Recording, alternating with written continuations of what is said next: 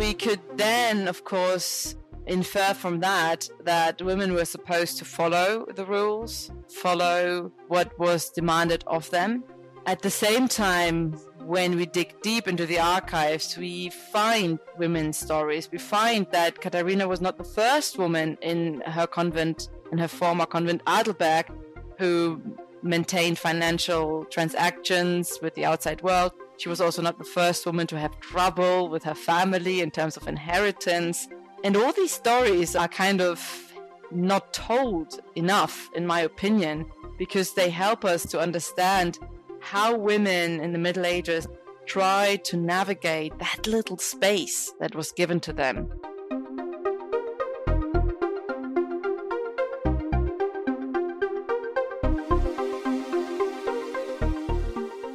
Welcome to SCAS Talks, a podcast by the Swedish Collegium for Advanced Study.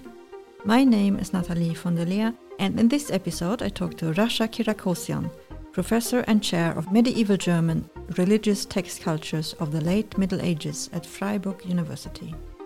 Prior to joining Freiburg University, she held positions in German and religion at Harvard University in the US and at Oxford University in the UK, where she also completed her PhD. Her research is located at the intersection of women's history, text culture, and religion in the Middle Ages. And this is the third episode within our theme Gender. Racha Kirakosian was a fellow at SCAS during the academic year of 2019 2020, conducting research on women's history in medieval Europe. We will talk about some of that in this episode.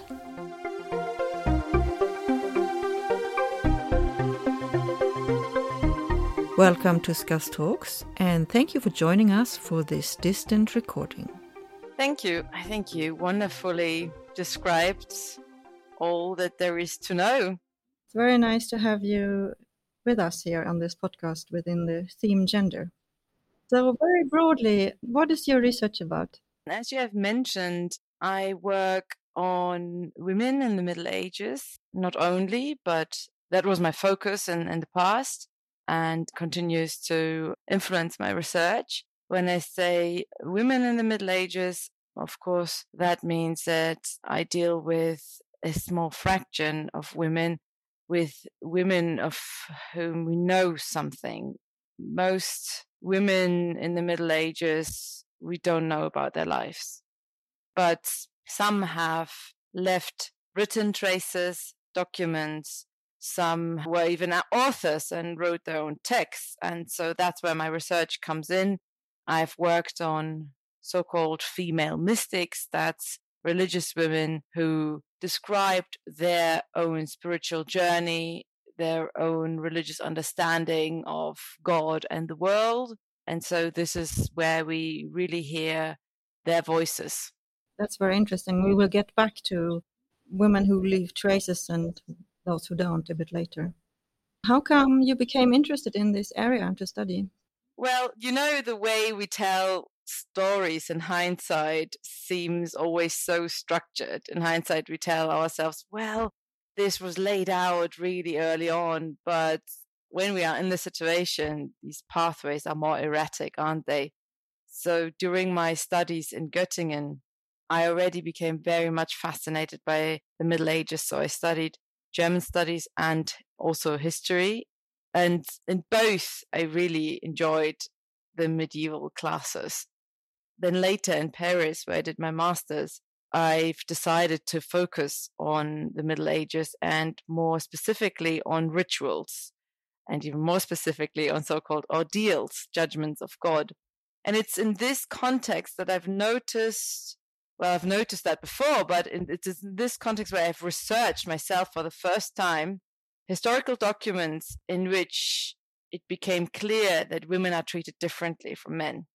And researching these cases, researching the formulas, but also the case studies, I've noticed that there is a discrepancy between what the sources say and how dominant male stories are in research, meaning that stories about men are actually more often presented in research than female stories, although there are stories about women.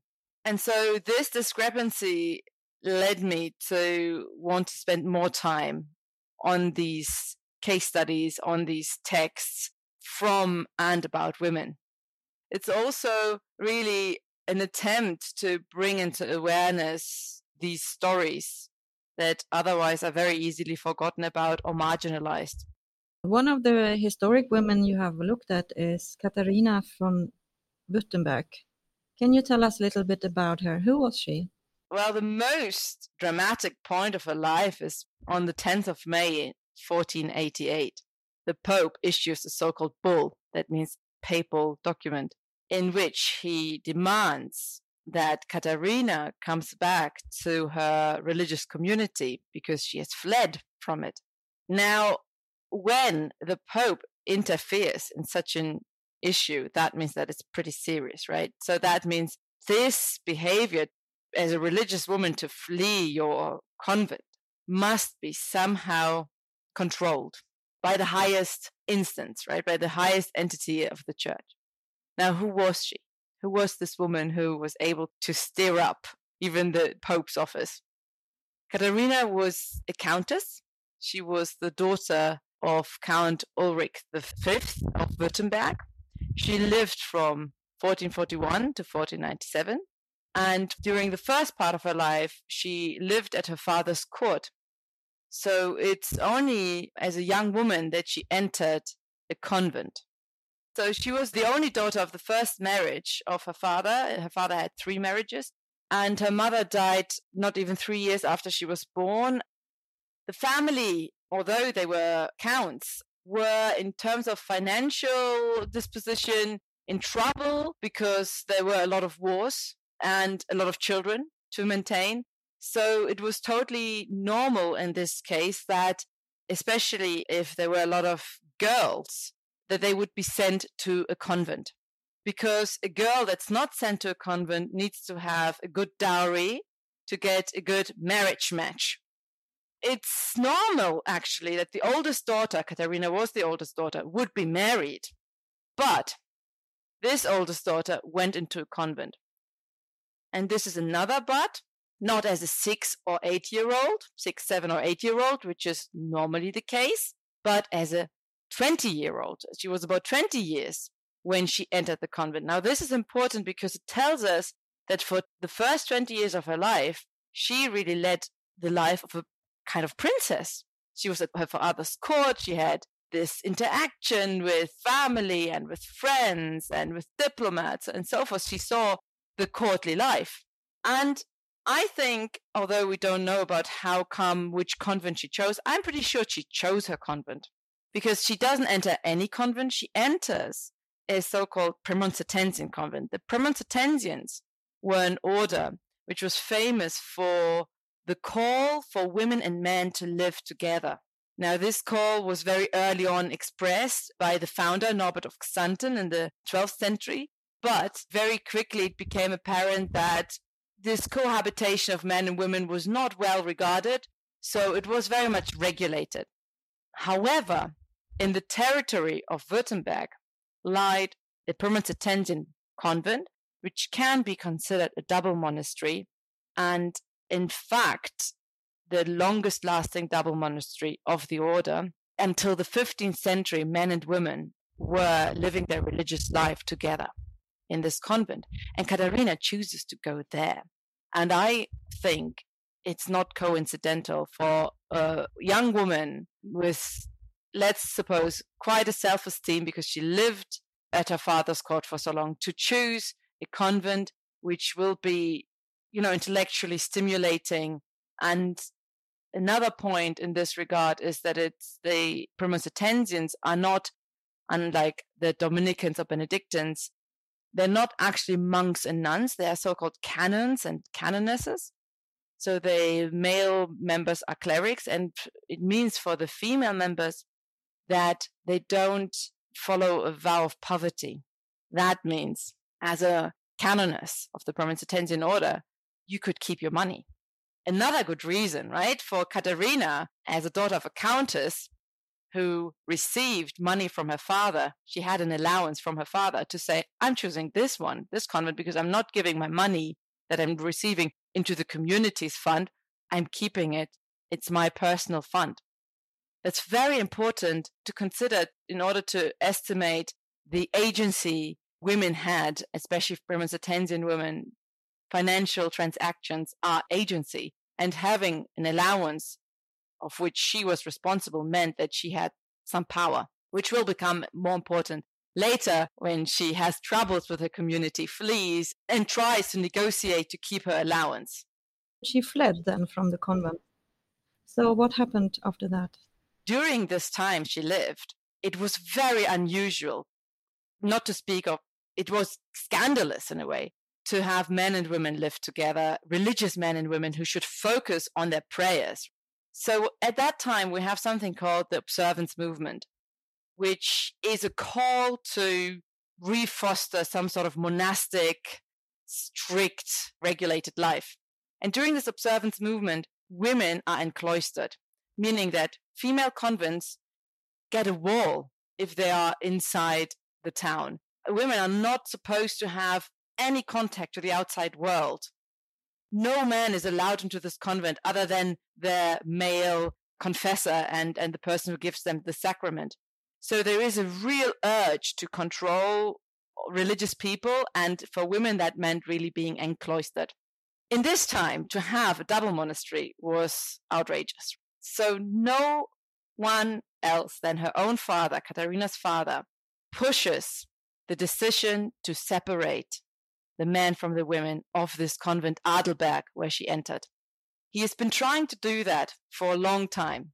But then war came in between, and he was even captured and had to be freed by money. And so lots of things happened, and, and his endeavors were stopped. But he picks them up again and combines this idea of separating the convents, the male convent and the female convent, by reviving a Dominican nunnery that was about to die off, so to speak. There was one Dominican woman left in this nunnery by saying the women of Adelberg, the Premonstratensian women, shall move to this female convent, and this female convent then shall be an encloistered convent, a Premonstratensian encloistered convent. Now, interestingly, the prior and abbot of Adelberg, so the male boss, so to speak, of the double monastery, opposes this idea. Probably because they really don't want the count to think that he can interfere in their business because they are not liable to him. They are an imperial foundation, which means their boss can only be the emperor and the pope. But Ulrich gets papal approval, and eventually these convents need to be separated. And we have different archival reports about this. I find it very fascinating to read, for example, that one delegation of women went earlier, another delegation stayed in Adelberg for a while, apparently until the new convent in Laufen was rebuilt. And of course, not surprising, that's why I'm mentioning this. Katharina stays in Adelberg a bit longer, but eventually she also needs to move out. They try to live there. They try to live in this new place. And what I've recently done is read and analyze texts that were not considered in her life story, texts that tell us about a visitation by Dominican reformers who were supposed to check are these women really following our strict rule they're supposed to do? And it's very interesting to read that a couple of years after they moved in the visitation, we hear that the women have far too much interaction with the outside world. The wall wasn't built. There are too many entries and gateways into this female convent. This is not observant. This is distracting the women from what they're supposed to do, which is to pray. So there's this whole catalog of what they should do differently. Also, they have far too much power in financial transactions and they write too many letters and the letters need to be censored and the financial transactions need to be censored and so forth. This is so good for any researcher, historian to see clearly between the lines all the things that women kept on doing in this new place. And only a few years later, what happens is that a fight breaks out between Katharina and her family. So her father has died in the meantime. Her father has made sure that her inheritance is a regular allowance and a very generous, very generous inheritance for a daughter who is actually a canoness in this case. Most people think of them as nuns. So her relative, who is now in charge, who is now count, is trying to cut her budget down. And he's doing that by communicating with the convent, by actually trying to shift some of her money to the convent, which means the convent will be on his side because they're interested in getting this money. And this is when she flees. I understand. so basically, there are two big reasons that I see. One is freedom. The convent is supposed to be even more strict from now on. Like they will put up walls, they will censor letters, cut down financial transactions, and all these things. And financial reasons. The new count, her cousin, is tackling her money, her inheritance, and she cannot rely on help or support from her own convent because they will profit from that. So she runs away. If she were a nun, I would say nun on the run.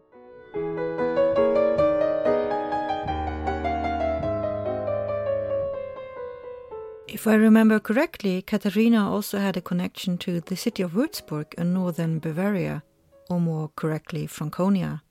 Why was born? Absolutely. So, the latest message that we have from her is that after her death, a house that she owned in Würzburg is passed on to her brother, to her half brother. And that is a very interesting evidence that she lived in Würzburg, especially because research so far thought that she entered another Premonstratensian convent, a woman convent in Gerlachsheim. And sifting through the materials as I did in the last years, I found letters between her and this supposed convent where she was living, in which it becomes very clear that she did not live there because she had another legal fight. She wanted, or at least it says in the documents that she had planned to live there, but the convent insisted that she wouldn't cost the convent any money. So then she started a building project. The premise was that she would live in her own buildings and have her own staff and so forth, and didn't even cost the convent in terms of food. So, really, even in terms of living costs, she was going to be totally self maintained. Now, what we hear in these letters is that she starts the building project, but it's never finished. And in the initial contract, it said she only will move in once it's finished. Now, this strikes me as highly suspicious. And I wonder did she ever want to go there? Or was this a way, her way, to make sure that she doesn't re enter a convent? Because at some stage, the master of the convent, the mistress, they call the magistra, gets in touch with this legal document saying, You haven't finished this building project. We have everything documented about how they were fighting and how she tries to get out of this with less financial damage. In the meantime, she makes peace with her cousin on the financial inheritance, making sure that she still has an inheritance, although it's cut down. So, in a way, she makes sure that neither the new convent in Gerlachsheim nor the old convent in Laufen have anything to say, like can somehow have power over her. But she needs to do that with some concessions. Yeah, but she finds a way out anyway. She finds a way out.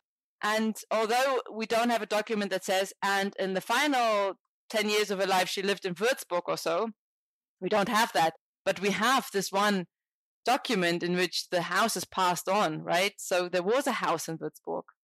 For me, it's really interesting to learn more about Würzburg. It was apparently a really good city for women who didn't want to get married. Apparently, in the 15th century, it was this city to be in for women who didn't want to get married. And the only way to do that was to have this kind of religious life. You were obviously not allowed to have a boyfriend or something like that. That's like unheard of officially. But there were all these so called semi religious women so they were not organized in an order, but they did good to the people around them and and had a religious life. Mm. Smart solution at the time, I guess. Yeah. We have Katharina von Württemberg as a case study, but what can this story tell us then about the life of women in general at the time? We have talked about some of the points that made her life special. We can be certain that the path she chose and was able to go in a way was definitely unheard of. This is why the Pope and different bishops and all sorts of people tried to intervene. And she also had to make some concessions. This alone tells us that her behavior was considered anormal. Her behavior was deviant. It was deviant. And we could then, of course, infer from that that women were supposed to follow the rules, follow what was demanded of them. At the same time, when we dig deep into the archives, we find women's stories. We find that Katharina was not the first woman in her convent, in her former convent Adelberg, who maintained financial transactions with the outside world. She was also not the first woman to have trouble with her family in terms of inheritance. And all these stories are, are kind of not told enough, in my opinion, because they help us to understand how women in the Middle Ages tried to navigate that little space that was given to them. So, what would you say is the general picture of women at the time? Generally, a woman in the Middle Ages is not a legal person. Now, there are some exceptions, but they are very specific. For example, if you had been married and you become a widow and you're not anymore at the age where you can have children, so you're not able to be remarried, so to speak, then whoever is the judge of your area will be your legal guardian. And if you're lucky, you live in an imperial town and will be the emperor. And the emperor surely then be so much fussed about what you as a widow in this imperial town do or not do. So very specific exceptions. So the general picture is a woman is always somehow belongs always somehow to a family. That means the men in her world. Or if the woman is a member of a religious community, then she is surrounded by other women and she reports to a woman who is her mistress, her master. But eventually, this woman always, even this superior, always reports to a man. You see, the hierarchy is clearly patriarchal.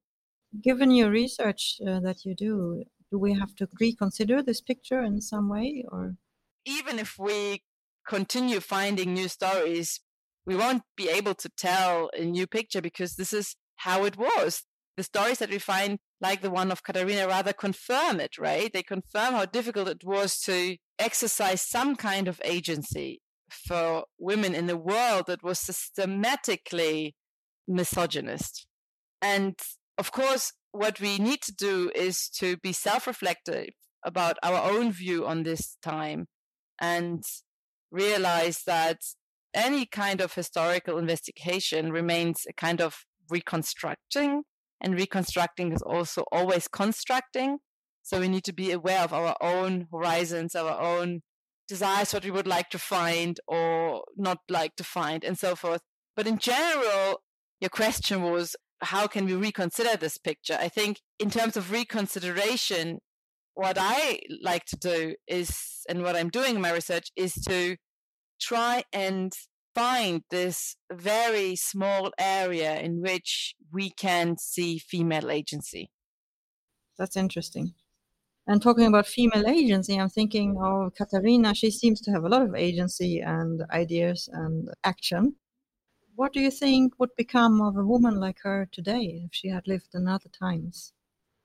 Katharina was able to determine some some things in her life to some extent. I mean, really, when we consider her life, she was really defending herself in a way, right? It's not that she actively went out and said, you know what, I want this also. Something happens and she reacts and tries to defend herself. That's how I see it. But she's able to get somewhere despite the concessions and so forth. She's able to get somewhere because, I'm sure, because she's the daughter of a count. She's a countess. She is not any woman. As a countess who lived for 20 years at the court, she knows some things. She knows how to speak. And more importantly, she knows how to write. We have written documents.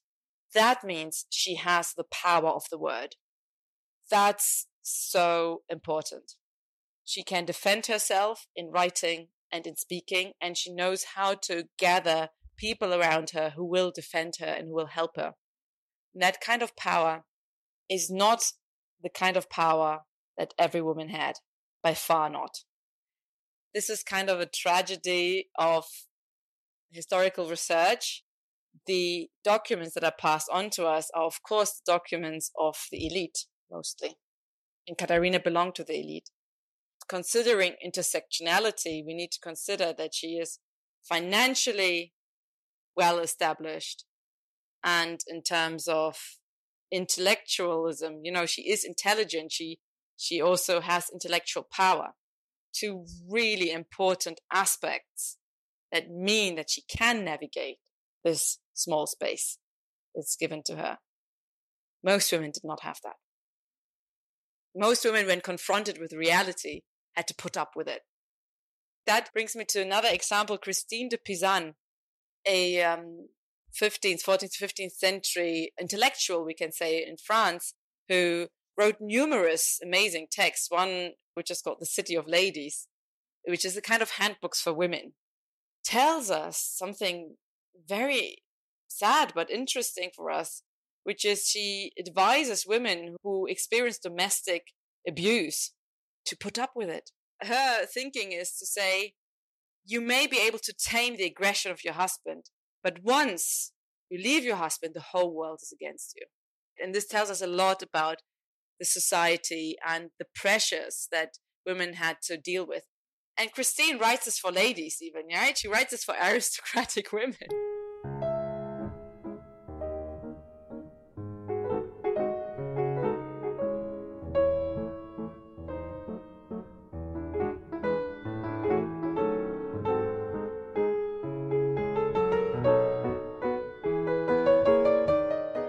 You have also looked at the Virgin Mary as an example of the ideal woman. Can you tell us a little bit about that? Absolutely. So one one area is of course to look at actual women, historical women, which is so important to do. And then there are all these ideas about women that are uttered in the Middle Ages. There are all these I mentioned the handbook that was written by a woman and there are other handbooks, there are other didactic texts about how a man should behave, how a woman should behave, how a young man should behave, how a young woman should behave, which tell us a lot about what is the ideal, what do they aspire to, what what do they consider the ideal thing. And in this area we have courtly texts, but we also have plenty of religious texts. And the one ideal woman during the Middle Ages is the Virgin Mary she's always called Virgin Mary, right? So although she was a mother, she's considered a virgin. And interestingly for me is that the Virgin Mary has always been a projection foil back then for ideas about femininity and also now. Mary is not an apolitical subject to study and battles concerning gender and feminist issue are sometimes carried out in the name of Marian research. So Marian research itself can give us insights into how she continues to be this projection foil for ideas about gender. But rather than pursuing a contemporary feminist argument, in my research, I like to spotlight the medieval understanding of Mary's status. So medieval theology allowed for a nuanced understanding of the nexus between divinity and gender. And numerous studies by people such as Caroline Walker Bynum, Patrick Geary, and Barbara Newman have discussed the dynamic gender aspects which Marian devotion entailed. These studies, applying historically informed and critical understanding of gender, complicate our view on how a purely male god is contrasted from a female mother vessel. Instead, they stress the human as well as feminine sides of Christ on the one hand and the authoritative divinity of Mary on the other. So what I also find interesting that up to 1500, the majority of medieval Marian depictions would show Mary as a pregnant woman or holding the Christ child in her arms. So Mary as the mother. after all, we need to consider this the medieval reality was such that women in childbearing age were, for the majority of their adult lives, either pregnant or nursing. So, in a way, this is both a projection for, but also kind of representative of what young women were seen like.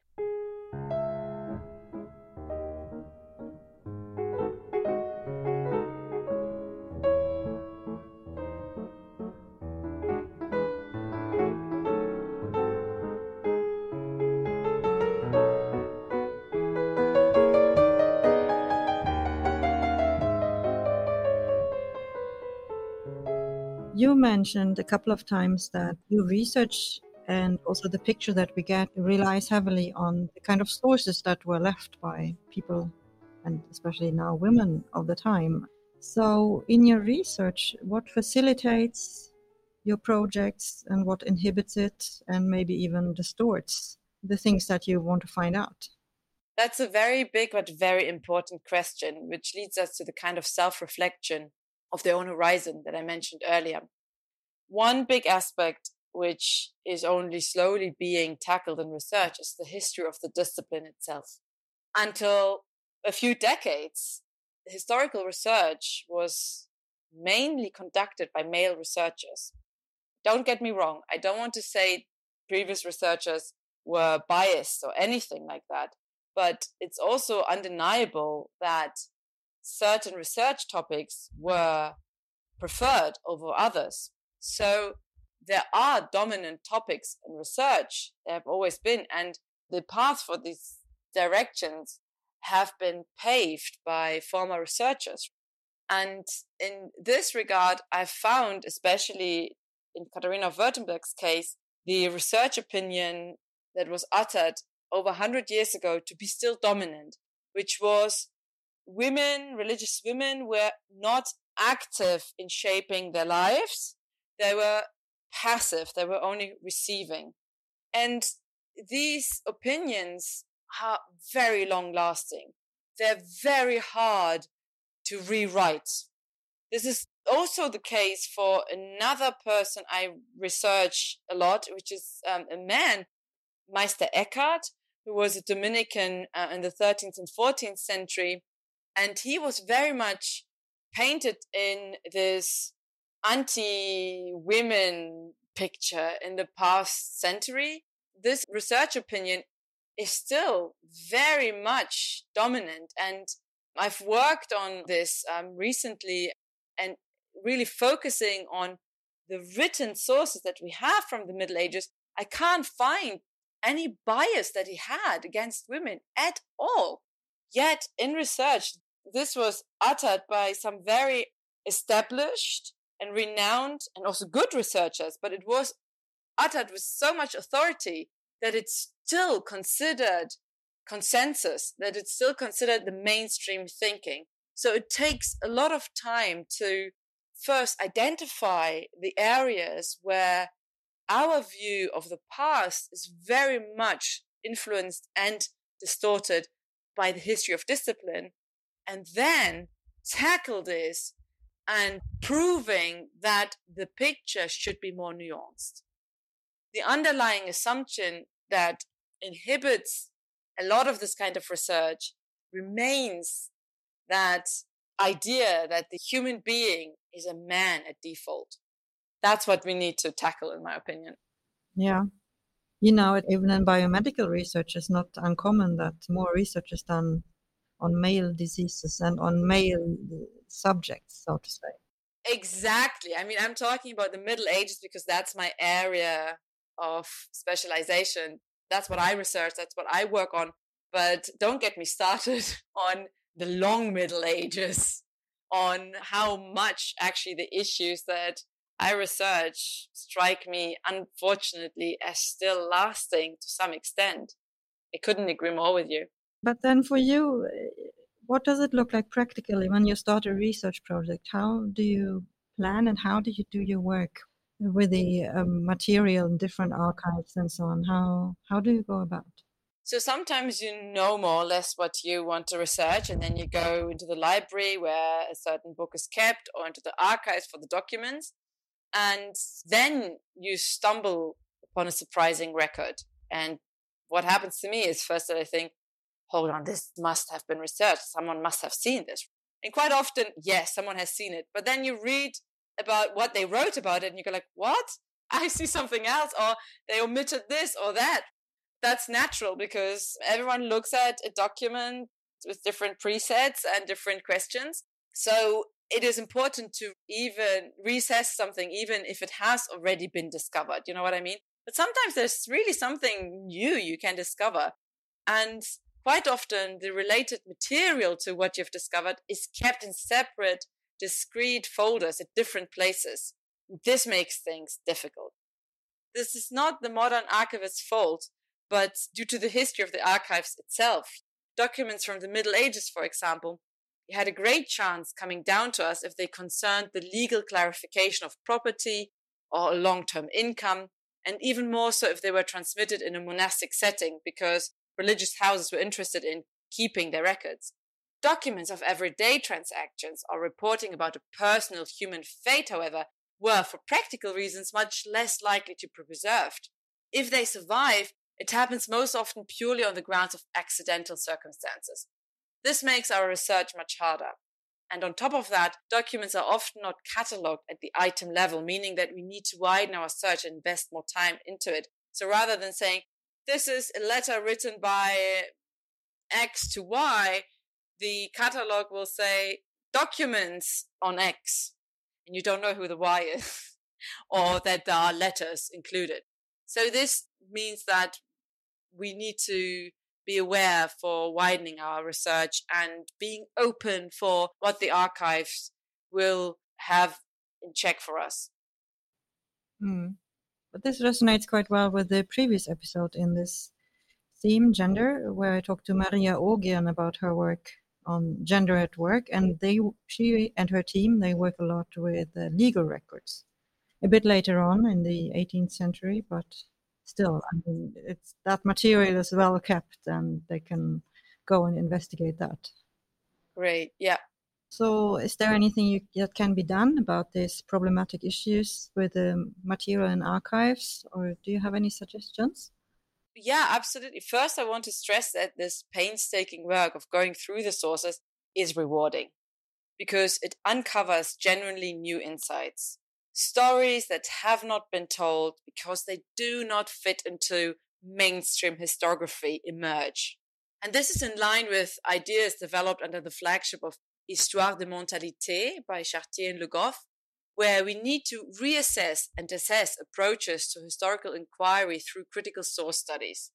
So I think supplying microhistories help us to flesh up the skeleton of basic narratives and to correct these narratives where necessary. So with these new insights, we need to go what Le Goff called beyond history. And telling unforgettable lives and untold stories may help us to enrich in the plurality of historical perspectives, which often form the basis for more widely held opinions, speaking about, you know, views that last until today. So reasons for why master narratives developed are manifold, starting with what was documented and what was not, what was copied for posterity and what was not, and therefore was more likely to get lost, going over to natural decay, war booty, and more purposeful destruction. For example, in the case of the archives concerning Katharina of Württemberg, some was lost in the religious wars of the 17th century, and specifically when Swedish soldiers destroyed some of the archives. While most of these factors lie outside our area of influence, the archives that have survived need our critical attention, as it is here that we may discover and re examine history. Is there anything that you would like to add about your own research or about related issues? What we have talked about mainly in the past 40 minutes or so was how women were seen and how they tried to determine some parts of their lives or how they were fighting a kind of projection foil in some cases. In most cases, we don't know how they dealt with that. The other area that I focus on is mysticism. That is how the soul is considered to be a place where divine encounters happen. And in this era, we have an astonishing amount of female voices in the Middle Ages. This is an area where religious women expressed their opinions, reported about experiences that they supposedly had. Whether they had them or not is not something that I find worthwhile kind of investigating because it's nowhere provable. But more importantly, were they successful with the stories they told? Did people believe in it? The fact that they were written down tells us that they were successful already. Because a woman writing was something in itself, something very special and very exceptional. And having so many records mean that women were able to claim this kind of authorship. Mm, that sounds very interesting. Yeah, names that come into mind are, of course, Hildegard of Bingen, and then in France, Marguerite Porete, who was executed at the stakes for her thoughts and her book. She was told she could save her life if she withdraws from the claims in her book and withdraws the book out of circulation, so to speak, but she didn't. So she had to be burned for that, which is, again, actually quite an exception in the Middle Ages to be burned as a heretic. That's something that really becomes more frequent in the early modern period with witch hunts. But that tells you that she did something that was considered a no go by the church because she was claiming that the salvation of the individual soul is independent from the church. Other names Gertrude of Helfta, Gertrude the Great.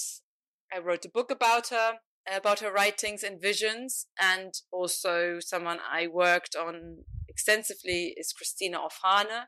Mechthild of Magdeburg is another very prominent mystic. This is just a thought, but you you read and research these women who have left traces in history.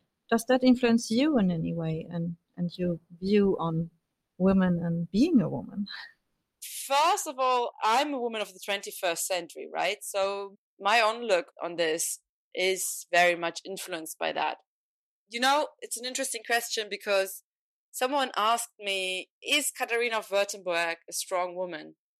And I thought, This is a weird question because how can you be strong in a system that doesn't allow you to be strong, that doesn't foresee you to be strong? I don't think it was considered a successful life that she had in medieval terms. In medieval terms, she was a deviant woman.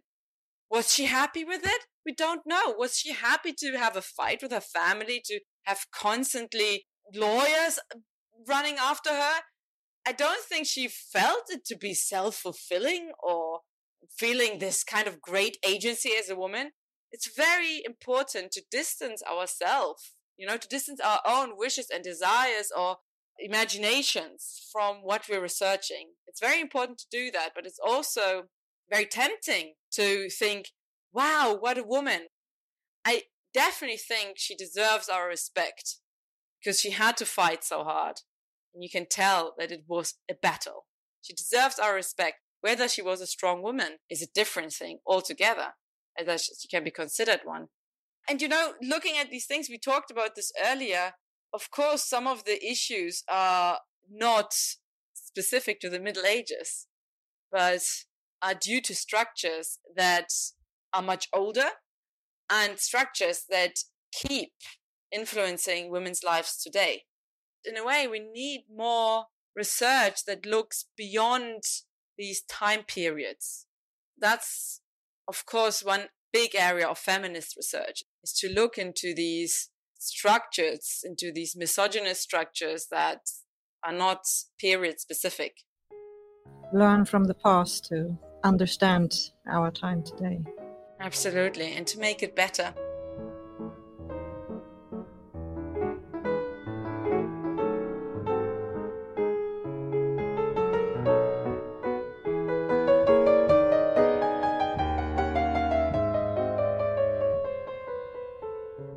Let's talk a little bit about SCAS. You were here at the Swedish Collegium for Advanced Study in the academic year of 2019 2020 as a scholar. Can you tell us a little bit more about your time here? How was it? It was just wonderful. It was just really wonderful to have this space that is somehow outside space, this place where you can research, where you can encounter other researchers. In a way, it was a lot like a monastic life. I liked that a lot. I liked that a lot. I liked this community aspect of it. We had lunch together every day. And what is interesting in that setting is actually I thought a lot about monastic life during this year, researching Katarina's life during this year. And then I continued researching Katarina's life. But actually, while reading up on monastic life and on her monastic life and living myself in a kind of modern post religious, secular community life was very interesting for me to see the dynamics that we had and then realize, you know, the conditions of fruitful, productive thinking that can be set by a space like SCAS. I know that you initiated one project with Karin Jensen, who has also been a guest on this podcast earlier. That's really a match made in heaven. Karin is interested in the Middle Ages. I am interested in neuroscience. So we started very early on to talk and to find different areas where our interests intersect. So in her research group, I gave a little workshop on pain in the Middle Ages and we realized that there is a lot more to do together actually. And one thing we have started to actively research together is about the medieval roots of the clinical trials of test trials.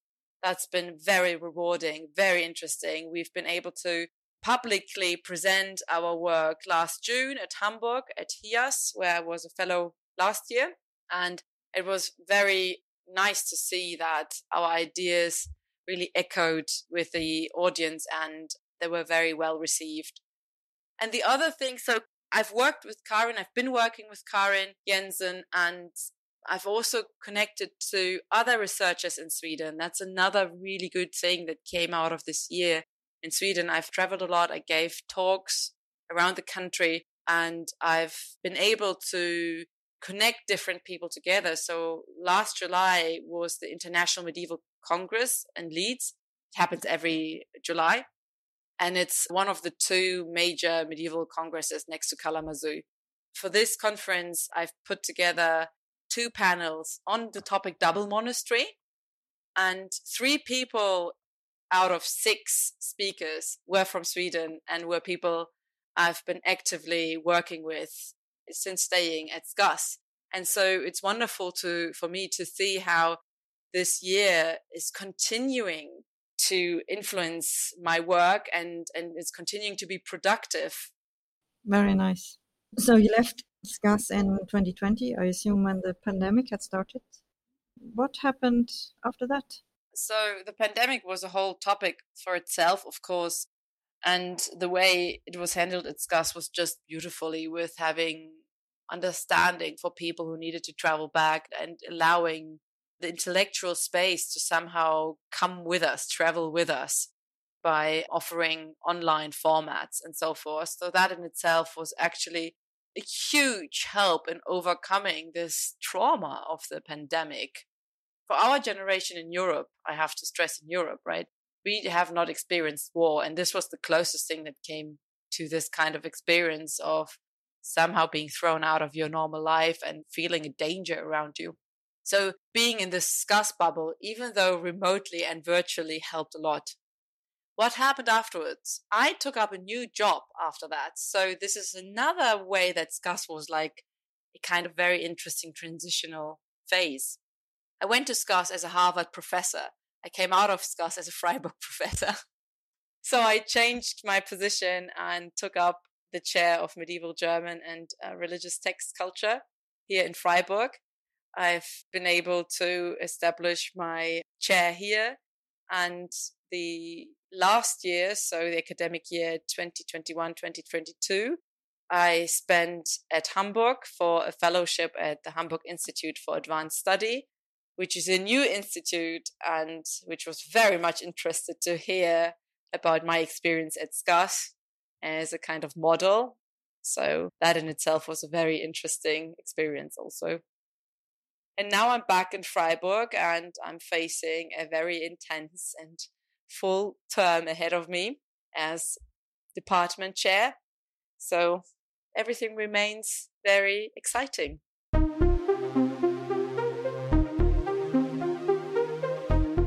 Thank you for joining me and our listeners on SCAS Talks. Thank you.